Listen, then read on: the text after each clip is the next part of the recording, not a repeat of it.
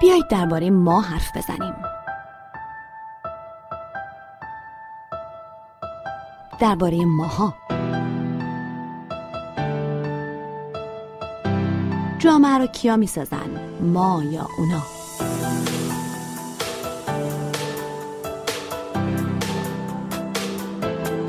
اینا اینطورین اونا اینطورین اما اینا همون اونا هستن.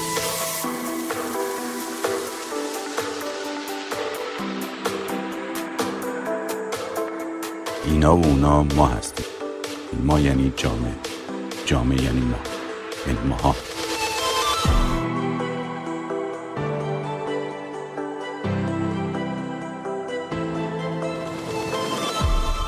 ماها. سلام من فهیم خزر هیدری هستم. منم حسین قاضیان جامعه شناس. و شما یادتون رفت بگید که روزنامه نگارم بله من روزنامه نگارم و این هم یک شماره دیگه است از پادکست ماها.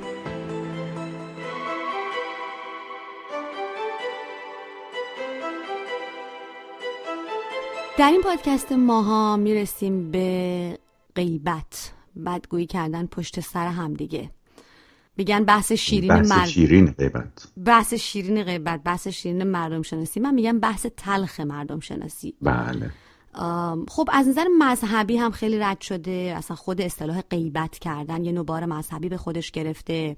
یعنی فراتر رفته از اون اصطلاح پشت سر دیگران حرف زدن. یه نوع گناه و اینها هم روش هست.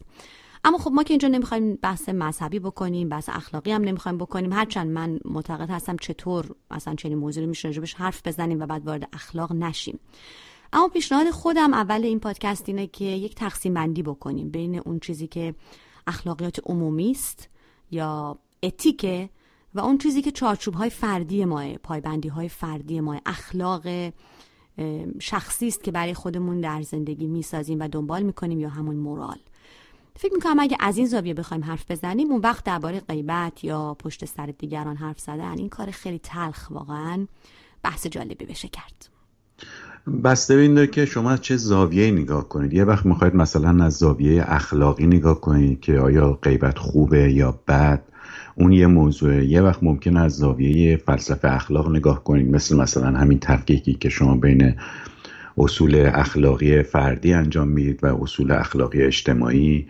ولی برای من به عنوان یه جامعه شناس توضیح یه مسئله اخلاقی مهمتر از وارد شدن در اون بحثه. مثلا در اینجا خب شما الان اشاره کردید که از لحاظ مذهبی این موضوع خیلی مهم.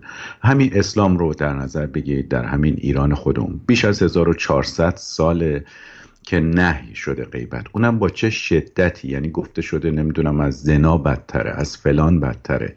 گوشت برادر در- مرده گوشت. برادر مرده رو خوردنه. ولی خب چرا هنوز ملت دارن گوشت برادر مردهشون رو می‌خورن در همه این سالها؟ بنابراین به عنوان یه جامعه شناس سوال مهمتر برای من این است که چرا چنین چیزی ادامه پیدا کرده؟ می‌دونید این درست مثل بحث تکامل زیستیه. تو تکامل زیستی می‌دونید اگر یه اندامی ازش کار نکشید یا کارایی نداشته باشه به مرور از بین میره. مثلا فرض کنید دم انسانی رو در نظر بگیرید. این دم به مرور از بین رفته چون نحوه تکامل ما جوری بوده که دیگه ما به این دم مثلا برای تعادل ایستادنمون نیاز نداشتیم. خب وقتی چون چیزی نیاز نبوده کم کم از بین رفته فقط یه بقایای کوچیکی به نام دنبالیچه الان برای ما مونده. خب سوال اینه که اگر یه چیزی مثل غیبت کارکرد نداشت. یعنی به کار نمی آمد یا سودی نمی رسوند آیا ادامه پیدا می کرد اینجا هم میشه از همین زاویه نگاه کرد. این دیگه البته اه، دیدگاه تکاملگرای اجتماعی نیست. این دیدگاه کارکردگرایانه است. یعنی که ما نگاه کنیم آیا چیزها کارکرد دارن یا نه و اگر دوام پیدا کردن اگر باقی موندن معنیش اینه که کارکرد داشتن. یعنی یه کاری انجام می‌دادن که مردم صرف از اینکه ما چه داوری اخلاقی در موردش داریم اون رو مفید می‌دونستن سودمند می‌دونستن و چون سودمند می‌دونستن استفاده کردن استفادهشون تداوم پیدا کرده و هنوز ما می‌بینیم که ادامه داره. بنابراین از این زاویه هم میشه در موردش بحث کرد و خب وقت اینجا این سوال پیش میاد که سودهاش چیه زیانهاش چیه و این چه ارتباطی با اون مسئله اصول اخلاق فردی یا مورال و اصول اخلاق اجتماعی یا اتیک داره. من البته می‌فهمم که شما می‌خواین تحلیل جامعه شناختی بکنید و پدیده رو بررسی کنید. اما خب این سوال الان برای من اینجا هست حتما برای خیلی از شنوندگان این پادکست هم هست که اصلا چه سودی داره بعدم مگر همه چیز یعنی می‌تونیم به همه چیز نگاه سود انگارانه داشته باشیم که خب چون سود داره می‌دونم اینم یک نظریه جامعه شناسی است. چون سودش اینه ما این کار رو انجام بدیم یا انجام میدیم. باز همینو می‌دونم که شما نمیگین انجام بدیم. ولی در حتی در تحلیلش برای من مسئله اینه که یک جور فقدان شهامت و اخلاقی می‌بینم در این رفتار در اینکه پشت سر دیگری حرف زدن نه در برابر او. و نه تنها این وجود داره بلکه یه نوع درویی و ریاکاری تو این کار هست. من می‌خوام شما گفتید سود داره می‌خوام از مذراتش بگم. مثلا من دارم درباره شما بدترین حرفا رو می‌زنم. حالا منصفانه یا غیر منصفانه درباره شما قضاوت می‌کنم حرف می‌زنم. حرفی اگر شما باشید نمی‌زنم. بعد ناگهان شما از راه می‌رسید. من قربون صدقه شما میرم و اصلا به کلی زمین بازی عوض میشه. این یه جور می‌خوام از کلمه وقاحت استفاده کنم. بگم یه وقاحتیه که خیلی هم عادی و رایجه. جوری که حتی ممکنه منی که دارم این کار می‌کنم خیلی هم ازش مطلع نباشم که دارم چه کار می‌کنم. مثلا دارم درباره دوست صمیمیم این کارو می‌کنم که عکس باش منتشر می‌کنم و میگم که خیلی دوستش دارم. این کار خیلی عادت کردیم به یه چنین رفتاری و خود این عادت کردنه به این رفتار به نظرم از مذرات این پدیده که داریم راجبش حرف می‌زنیم.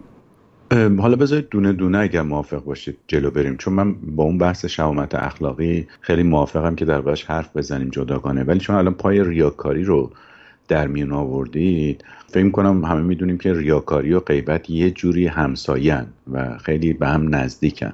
شاید تفاوتش در این باشه که ما در غیبت در واقع صدمه می‌زنیم اما در ریاکاری جلوی صدمه رو صدمه احتمالی رو می‌خوایم بگیریم. ولی من می‌خوام برگردم به سودهاش چون چیزی که شما دارید به عنوان مذرات یا زیانهاش ازش یاد می‌کنید در واقع زیانهای اخلاقیه. به این مفهوم که میگید این کارا بد است و نباید انجام بشه. ولی همونطور گفتم و شما هم خوشبختانه تاکید کردید. کار من به عنوان یه جامعه شناس اینه که بگم خب حالا مردم چه سودی درش می‌بینه از اهم از اینکه این سود درست باشه یا نادرست. چون به هر ما می‌دونیم که آدما برای رضایت خاطر خودشون عمل می‌کنن و سود بردن یا منتفع شدن یا ایجاد رضایت یا احساس رضایت کردن براشون یکی از هدفهایی است که دنبال می‌کنن. ام از اینکه محاسباتشون اشتباه باشه این در نهایت به سودشون باشه به زیانشون ولی بر مبنای منطق خودشون یک نوع اقلانیتی به خرج میدن و در اون اقلانیت با دو دو تا چهار تا کردن به این نتیجه میسن که چه چیزی به سودشون چه چیزی به ضررشون.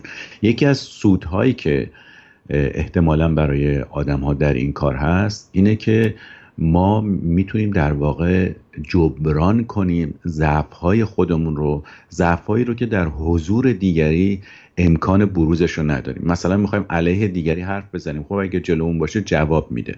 می‌خوایم یه چیزی رو بهش نسبت بدیم اگر جلومون باشه ممکنه انکار بکنه. می‌خوایم بگیم که تو فلان کارو کردی بعد اون می‌تونه بگه نکردم. هر چی از این دست. بنابراین یک مانعی روبروی ما هست که مقاومت می‌کنه. اما در قیاب دیگری غیبت به فرد این امکان رو میده که بدون حضور اون تا می‌تونه بتازونه و جلو بره.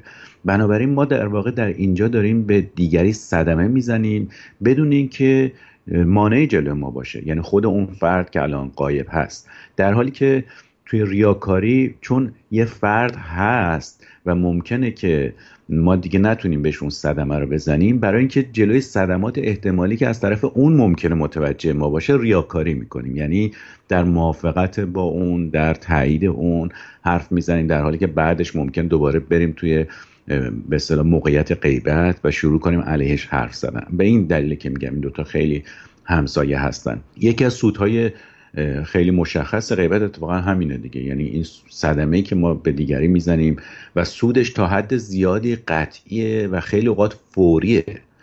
در حالی که خب شما اگه بخواید روبروی طرف باشید شما فرصت چنین کاری ندارید. شما به این ترتیب می‌تونید از کسی که دشمن شماست یا رقیب شماست انتقام بگیرید بدون اینکه مقاومتی روبروتون باشه. گاهی اوقات از این طریق یک نوع رویا بافی زنده می‌کنید برای غلبه بر رقیبتون یا برای غلبه با دشمنتون یعنی چیزی که امکانش رو ندارید حالا از اینم بگذاریم که برحال برای خیلی ها این غیبت کردن شیرینه و خیلی اوقات وقت پر کنه برای مجلس یا برای مصاحبت. یعنی گاهی اوقات که دو نفر به هم می‌رسن یا چند نفر و دیگه حرفی نمونده که بزنن اون وقت کم کم شروع می‌کنن رفتن به سرعت غیبت. بنابراین اینم یه کارکرد دیگه شه. خب این شیرین رو من نمی‌فهمم اینجا. خب شیرین یعنی اینکه لذت می‌برن از اینکه ممکن یه کسی هم از کشتن آدما لذت ببره. بله اتفاقا من یکی از چیزایی که می‌خواستم مقایسه بکنم کشتنه ببین هر دو اینا نه شدن دیگه. ولی چرا آدما درباره کشتن مقاومتشون به حدی رسیده که اینو تبدیل کردن به قانون و اگر کسی کسی رو بخواد بکشه انقدر این مجازات سخت براش قائل شدن که تبدیل شده به قانون. در چرا در مورد غیبت این اتفاق نیفتاده و تبدیل به قانون نشده یا اساسا اجرا نمیشه؟ خب یه دلیلش اینه که دارن سود می‌برن دیگه. اگر از کشتن هم سود میبردن چنین کاری رو می‌کردن. ولی به این نتیجه رسیدن که خب اگه من بکشم دیگری هم می‌کشه پس بیا یه جوری مصالحه کنی و اینو مطابق یه قواعدی انجام بدیم کشتن رو. که اگر کسی کش مثلا مجازات فلان بشه و چون قرار مجازات فلان بشه بنابراین ممکن از کشتن دست برداره.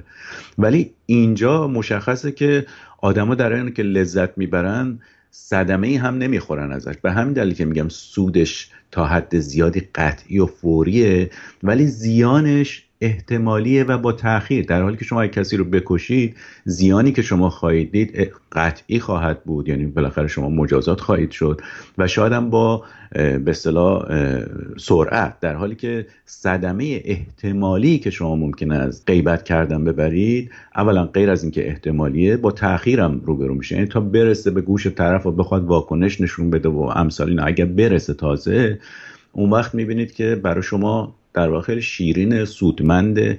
میگم اینجا شیرین یا سودمند رو نباید به معنای اخلاقی کلمه به کار برد. من دارم توضیح میدم که در ذهن اون کسی که این کار رو می‌کنه احتمالا چه مکانیزمی وجود داره که میره به سراغ این و دیگران هم بهش تن میدن اغلب تن میدن به همین دلیل مونده. اینو می‌فهمم و در مورد اینکه شما تاکید دارید که شاید زیانش مثل مثلا یک کاری که زیانبار خیلی فوری زیانش رو می‌بینیم نباشه. آره ممکن با تأخیر این زیان یعنی اغلب با تأخیر این زیان اتفاق میفته ولی خب وقتی که من مدام کارم اینه که پشت سر دیگران حرف بزنم دیگران رو از دست میدم به تدریج. یعنی یک رزومه ای می‌سازم دیگه. به هر حال ما آدم های هستیم که با رفتارهامون و با پیامدهای رفتارهامون شناخته میشیم کاراکتر ما شکل می‌گیره و ای پسا آدم های عزیز آدم های خوبی در زندگیمون رو آدم هایی که می‌تونن آدم های خوبی بر ما باشن و به خاطر این کار از دست بدیم. این هم زیان کمی نیست؟ بله خب اینو اگر کسی چنین محاسباتی داره حتما باید توی محاسباتش دخیل بکنه و بیاره جزو هزینه هایی که غیبت کردن داره. ولی اتفاقا اینی که مونده نشون میده که این هزینه زارن برای آدما یا خیلی مهم نبوده یعنی به اصطلاح ارزشش خیلی ارزش مهمی نبوده یا اینکه اساسا اتفاق زیادی نمیافتاده یعنی احتمالش کم بوده. چون اگر احتمالش زیاد بود و اهمیت زیادی هم داشت خب زیانش خیلی زیاد و قطعی می‌شد و بنابراین تو محاسبات آدما حسابش رو می‌کردن و این کار رو انجام نمی‌دادن. اینکه این کار عمومیه انقدر شایع معلومه که این یا عامل مهمی نیست برای آدم یعنی ارزش زیادی نداره که دوستاشون از دست بدن. ممکنه بگم به درک که مثلا فلانی دیگه با من دوست نیست. خب بنابراین یعنی ارزش اون رو صفر می‌کنن در واقع. و به علاوه ممکنه که قطعی نباشه به دلیل اینکه خیلی از این غیبت ها ممکن در حلقه اون یارگیری هایی که شما می‌کنید باقی بمونه. چون یکی از کارکردهای دیگه غیبت یارگیریه. یعنی شما با یه عده این غیبت رو می‌کنید که فکر کنید با اونا نزدیکترید و علیه کسی هستید که دارید علیهش غیبت می‌کنید و اونا هم این غیبت ها رو با شما در میون می‌ذارن بنابراین یه نوع یارگیری اجتماعی هم هست. بنابراین اگه این محاسبه رو وارد کار بکنیم می‌بینیم که پس انگار اونا دارن اقلانی عمل می‌کنن. یعنی اینکه سود و زیان کارشون رو دارن میسنجن و در نهایت به این نتیجه می‌رسن که بذار غیبت رو بکنیم. میارزه.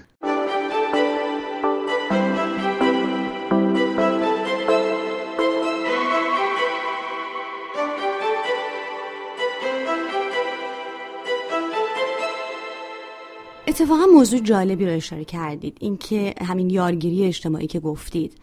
فکر می‌کنم بد نباشه یعنی اگر من باشم در حضور من دیگری کارش این باشه که پشت سر دیگران برای من حرف بزنه مهم نیست که اون حرف رو در مورد من نمی‌زنه. مهم خود این عمله و اتفاقا من یار اون آدم نخواهم شد چون فکر می‌کنم که در شرایط دیگری همین رفتار رو در مورد من خواهد داشت. چرا من باید فکر کنم که من استثنا هستم؟ یعنی اگر این عادت منه این شیوه منه و من این رو غیر اخلاقی نمی‌دونم که راجع به دیگران حرف بزنم و به قول شما برام شیرین باشه جزو وقت پر کردن و تفریحاتم باشه جمع این کار رو در مورد همه می‌تونم بکنم و استثنایی وجود نداره و این یارگیری اتفاقا چقدر به زیان کسانی است که یار یک چنین رفتاری ممکن بشن. خب شما در واقع دارید میگید که اگه کس جلوی من این کار بکنه من دیگه با اون دوست نخواهم بود یا نباید با چنین آدمی دوستی کرد چون ممکن علیه شما می کار بکنه. خب یه باید اخلاقی است که نتیجه محاسبات شماست. ولی ممکن دیگری چنین محاسبه نکنه یا اصلا چنین چیزی به ذهنش نرسه که این آدمی که الان داره علیه دیگران غیبت می‌کنه جلو من فردا ممکن علیه من هم غیبت کنه. ممکن اصلا چنین چیزی رو تو حساب محاسبات اقلانی که بعدا قراره بکنه نکنه و بنابراین این عنصر رو نیاره.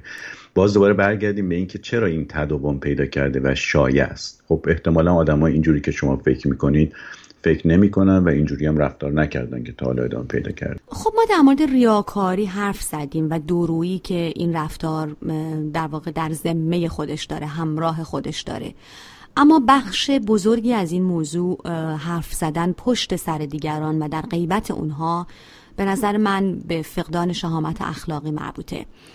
مربوطه به اینکه شما اونقدر شهامت و سراحت ندارید که بخواید حرفتون رو و نظرتون رو اونجوری که هست در مواجهه با من بگید بلکه این رو ترجیح می‌دید به خاطر فقدان اون شهامت در جایی که من غیبت دارم مطرح بکنیم و شاید بعد نباشه نگاه کنیم ببینیم این شهامت رو چطور می‌تونیم به دست بیاریم. اتفاقا اینجا یعنی موضوع شهامت اخلاقی اون چیزیست که شاید شما تو گفتگاتون اون پشت در واقع دنبالش هم هستید. چون می‌دونید شهامت اخلاقی یک نوع فضیلته. فضیلت یعنی اینکه یک وضعیتی یا یک خصوصیتی که تابع اوضاع احوال بیرونی نیست. یعنی مثلا چون شما اگر این کار بکنید تنبیه میشید این نیست که مثلا این کار نمی کنید یا چون پاداش می‌گیرید به این خاطر نیست که این کار می‌کنید. بنابراین اگر دنبال فضیلت هستیم که شهامت اخلاقی به نظر من یک نوع فضیلته باید اینو صرف نظر از پاداش و تنبیهی بگیریم که در بیرون وجود داره. چون شهامت وقتیه که شما علا رقم این که می‌دونید تنبیه میشید و علا رقم این که تنبیه میشید باز هم اون کار خودتون رو ادامه می‌دید. چون فکر کنید اون کار درسته. و می‌خواید به اون خصوصیتی که برای خودتون تعریف کردید یا همون چیزی که شما قبلا گفتید یعنی مورال یا اصول اخلاق فردی پایبند بمونید. علا رقم محیط علا رقم داوری هایی که دیگران می‌کنن علا رقم مجازات هایی که دیگران در مورد شما اعمال می‌کنن. به این ترتیب شهامت اخلاقی رو باید تو این زمینه معنی کرد.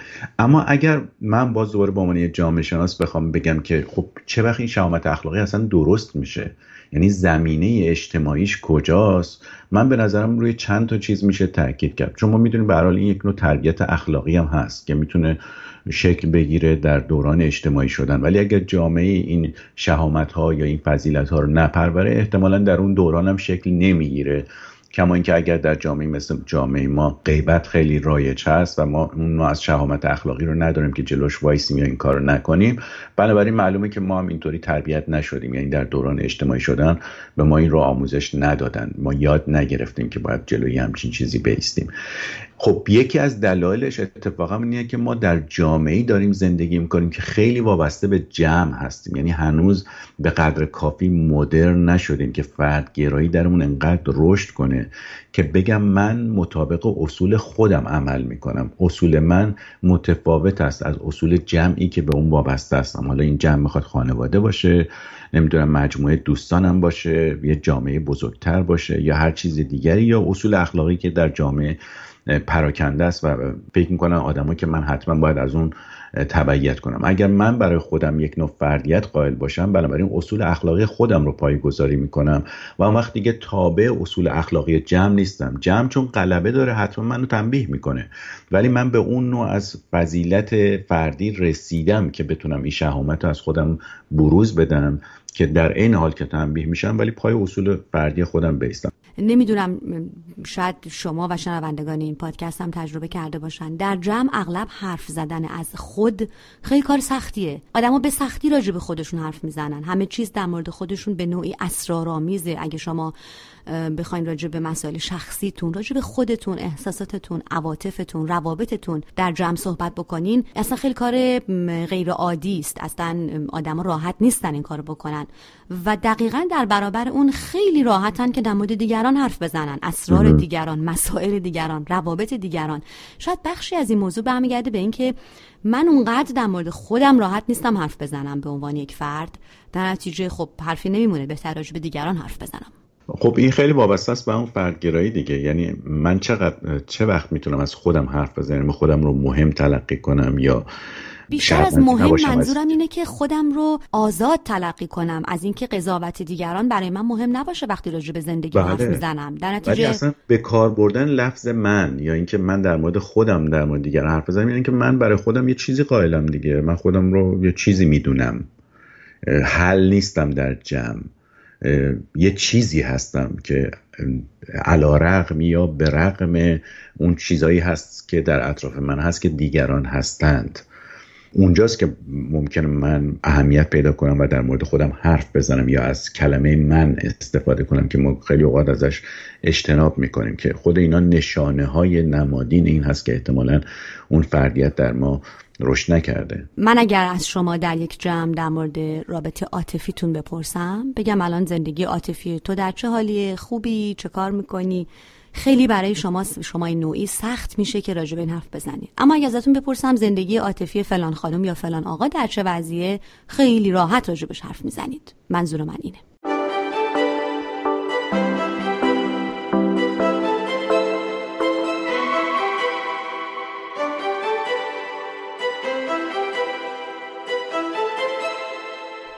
بخشی هم از پشت سر دیگران حرف زدن و شاید حتی بدتر از اون از نظر من مسخره کردن مردمه. مسخره کردن شکل و شمایل دیگران ظاهر دیگران حرف زدن دیگران شخصیتشون توییتشون نوشتهشون نظرشون. مسخره کردن جمعی لودگی جمعی خندیدن به آدما وقتی که دوره هم هستیم. آ دیدی فلانی چی نوشته؟ ها ها ها اون عکس رو دیدی؟ اینو چنین شیوه هایی برای سرگرمی یا برای اینکه من خودم با مزه جلوه بدم. من فکر می‌کنم این جمع از نظر من جمع محترمی نمی‌تونه باشه. یعنی انسان بزرگسالی که یکم در زندگی فکر کرده انتظار میره که تفریحش مسخره کردن دیگران نباشه. ببینید ما اگر خیلی بخوایم به نظر من به نحو واقع بینانه ای نسبت به جامعه خودمون داوری بکنیم به نظرم میاد که جامعه ما یه جامعه مثبت و رو به خیر نیست. بیشتر جامعه منفیه و رو به شره. و به همین علت هم همیشه به صورت منفی به همه چیز نگاه می‌کنه. حالا اگر درباره نظر یک کسی باز مسخره کنه قابل قبول تره ولی گاهی اوقات این مسخره کردن به جایی می‌رسه که در مورد چیزهایی که فرد درش نقشی نداشته.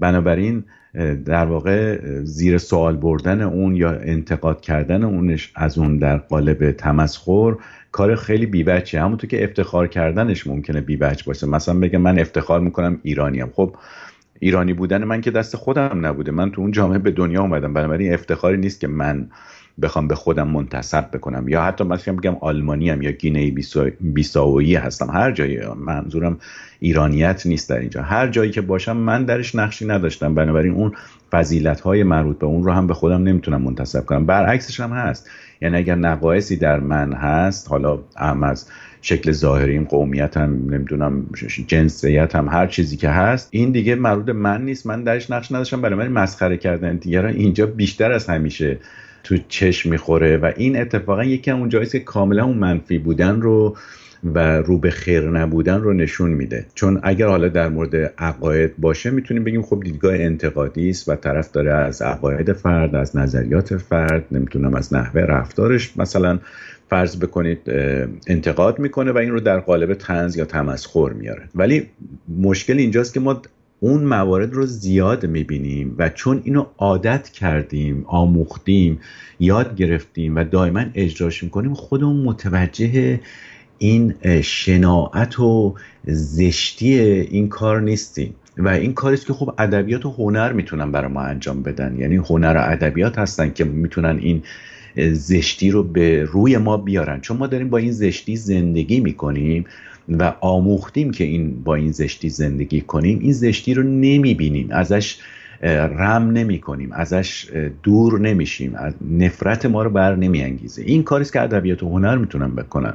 و اتفاقا ادبیات و هنر در این زمینه ضعیف بودن به نظر من. در جامعه خودمون دارم میگم. یعنی نتونستن این منجلابی رو که ما توش داریم زندگی می‌کنیم از لحاظ اخلاقی و خودمون انقدر توش غرقیم که نمی‌تونیم ببینیمش به روی ما بیارن و وحشت ما رو زیاد کنن که ما خب چرا داریم اینطوری زندگی می‌کنیم؟ چرا نمی‌تونیم یه جور دیگه زندگی بکنیم؟ برای اینکه هنوز متنفر نیستیم از این شکل زندگی خودمون و بعضا خیلی هم باش حال می‌کنیم. و خب وقتی هم باش حال می‌کنیم ازش هم نمی‌خوایم بیرون بیایم و اینو عادت می‌کنیم عادتمون رو ادامه میدیم به نسل بعدی منتقل می‌کنیم و می‌رسیم همین جایی که الان هست این هم که میگن یا فرض بر این هست که غیبت کردن یک کاری است در گیومه زنانه.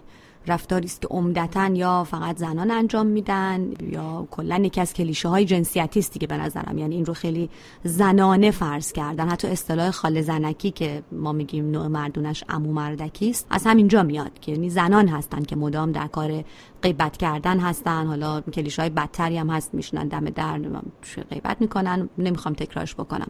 در حالی که مردان زیادی هم هستن که این رفتار رو دارن و پشت سر دیگران حرف می‌زنن مدام و مستمر هم این کارو می‌کنن و از طرفی زنان زیادی هم هستن که این رفتار رو ندارن اینو عادی نمی‌دونن و آگاهانه ازش پرهیز می‌کنن. و به نظر من می‌رسه که خود این کلیشه هم شکل گرفتنش عجیب بوده.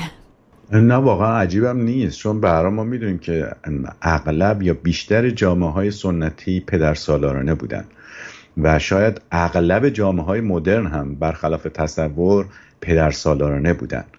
مگر در مدرنیته متأخر که کم کم در واقع این پایه های پدرسالاری لغو شده. و یکی از وجوه مهم پدرسالاری اینه که مردان در اونجا دست بالا رو دارن. نه فقط از لحاظ مادی و پیش برده هدفهاشون یا لحاظ قدرت، ثروت، منزلت و امثال اینا بلکه و مهمتر از هر چیز شاید در تولید آگاهی و اینکه این آگاهی رو که مردان دارن تولید می‌کنن و از دید خودشون دارن تولید می‌کنن و جهان اونها و موقعیت اونها رو توضیح میده به همه جامعه فروختن من جمله به زنان به عنوان آگاهی همگانی در حالی که این آگاهی اونهاست که فروخته شده شناخت اونهاست که فروخته شده ارزیابی های اونهاست که فروخته شده. من جمله ارزیابی راجع به همین که چه کسی غیبت انجام میده. اینو مردان در واقع درست کردن به دلیل دست بالا داشتن در تولید اون آگاهی یا شناخت اصطلاحا. و این شناخت رو به همه فروختن به جمله زنان. زنان هم احتمالا بیشتر به نظرشون میاد که یه کار خال زنکیه و کمتر از اصطلاح اون مردکی استفاده می‌کنن مگر اینکه این خود آگاهی جنسیتی رو به دست آورده باشن که حواس اون باشه اون آگاهی که مردان تولید کردن آگاهی اونهاست آگاهی همه نیست آگاهی من نیست. آگاهی من یه جور دیگه شکل گرفته و ممکنه انتقادی باشه و ببینم که نه مردم این کارو می‌کنن و دلیل نداره من اون آگاهی رو که مردم تولید کردن و فروختن بخرم. خب آگاهی خودم رو تولید می‌کنم. و بنابراین می‌تونم به شکل انتقادی به این ماجرا نگاه کنم. اتفاقا این یکی از وجوه مهم به اصطلاح تفاوت های جنسیتی است و اگه حساسیت جنسیتی آدم ها نسبت به آگاهی هایی که مصرف می‌کنن شناختی که مصرف می‌کنن بالا بره اون وقت ممکنه اتفاقا با این چنین یعنی کلیشه های اینطوری هم مبارزه بکنن و لاقل حساس باشن نسبت بهش. گفتید آگاهی و این برای من من یاد موضوع دیگه ای میندازه که شاید بتونیم بحث این هفته پادکست ماها رو باش تموم بکنیم به پایان ببریم. در نهایت من فکر می‌کنم که واکنش داشتن خیلی مهمه و اگه ما حقیقتا کسی هستیم که حرف زدن درباره دیگران بدگویی پشت سر این اون آزارمون میده به نظرم باید واکنش داشته باشیم. مثل خیلی چیزای دیگه که اونا نمیپسندیم و بهشون واکنش داریم. حتی واکنش فوری داریم. ممکنه مسخرمون کنن بهمون بخندن یا هر, هر پیامد دیگه برامون داشته باشه. اما به نظرم در نهایت دو نتیجه داره. یکی اینه که اصول خودمون رو مشخص کردیم و به اون مورال که اول برنامه گفتم پایبندی نشون دادیم. و دیگه همین که بالاخره ممکنه حتی برای یک دقیقه. کسانی رو که اصلا فکر نمی‌کنن این کاری که دارن می‌کنن رفتار ناپسندیه به فکر واداریم. این به نظرم همون یک دقیقه هم خوبه. می‌تونید این واکنش نشون بدید ولی اون وقت یادتون باشه که لذت شنیدن غیبت رو هم از دست می‌دید. هیچ لذتی برای من نداره. مرسی متشکرم. خب اینم از بحث شیرین سلش تلخ غیبت و بدگویی در مورد دیگران که در ماهای این هفته راجبش حرف زدیم. ولی با استراحت بدون اینکه پشت بقیه حرف بزنیم خیلی واضح راجبش حرف زدیم.